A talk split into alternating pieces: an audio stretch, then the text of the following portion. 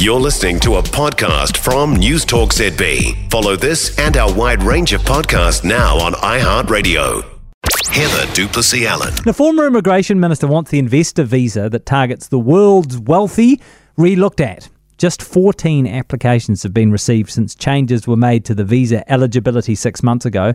More money is now required, and investing in real estate, yeah, that's been ruled out, while the English language test still remains. Former Immigration Minister and Immigration Advisor Tuariki Delamere is with us now. Kia ora, and thanks for being with us. Has it been made too unattractive to investors, do you think? Well, kia ora, Jack. Look, before I answer that, I just want to say I'm glad it's Easter, and obviously the Saviour, Wayne Brown, has arisen. yeah, he, he has arisen for a while, I think, but um, Look, you know what? I, I we live in a world where all too often we lambast politicians for being slick communicators who are media trained up the wazoo, and we feel like we never get an authentic sense of them. I don't think that's a complaint you could make about Wayne Brown. No, he's transparently honest. Yes, he certainly is. Um, yeah, so th- this visa is interesting, isn't it? So just 14 applications since those changes were made six months ago. Why so few? Well, it, it's hardly a surprise.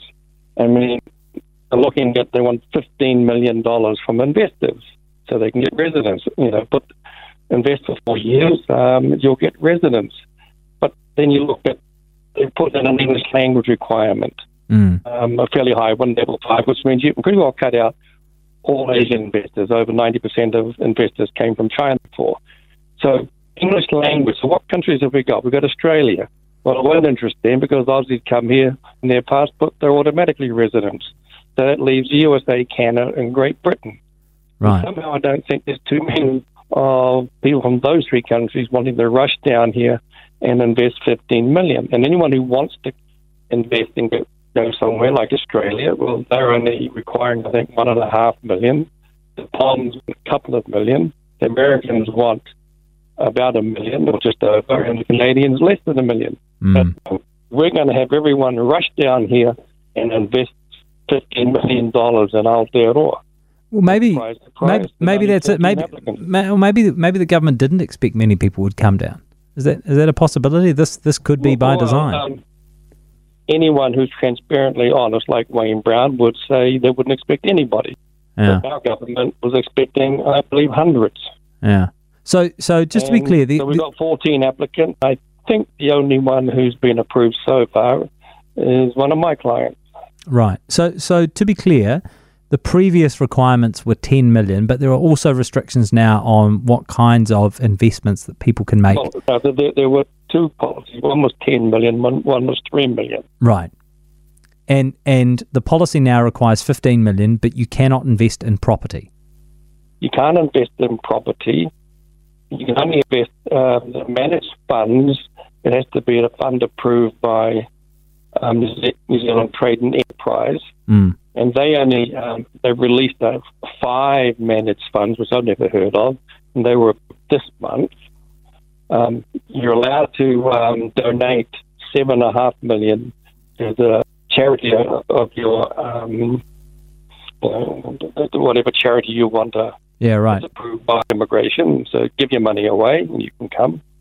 Um, so, and, the policy, you read it, and it's like you need a PhD to work your way through the terminology. So, any wealthy person overseas is going to say, God, I'll just go to Canada, I'll just go to Britain. Yeah. And yeah, and the level of the English. Yeah, I, let's let's talk about the English. So so level five for those of us yeah. who haven't had to sit in English language as a as a second language test before. How how complex is level five? Um, it's reasonably complex. It's about the level of a couple of MPs, I guess. But, yeah, right. um, but you know, it's it's a reasonably competent, and that really cuts people out. But why?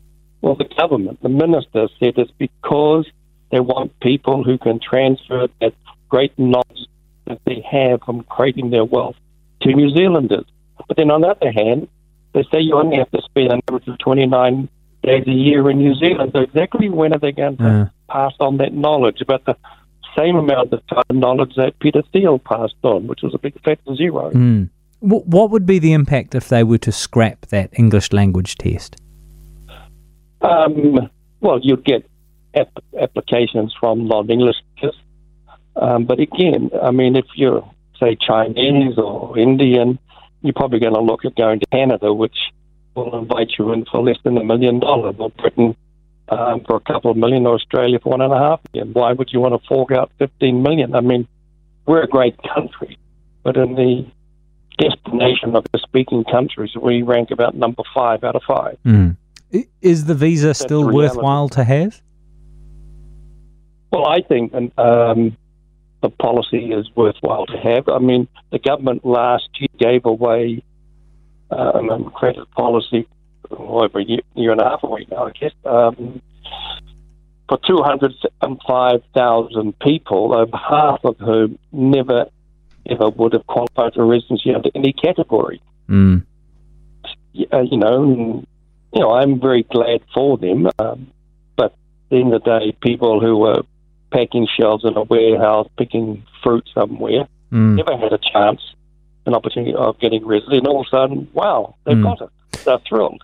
Hey, Tuariki, I know we've got to go in just a moment, and I know this isn't strictly in your wheelhouse, but you have a lot more expertise in this space than many of us. The government's announced changes to the green list today, and people who can come in under the green list and have a fast track to um, to residency in New Zealand.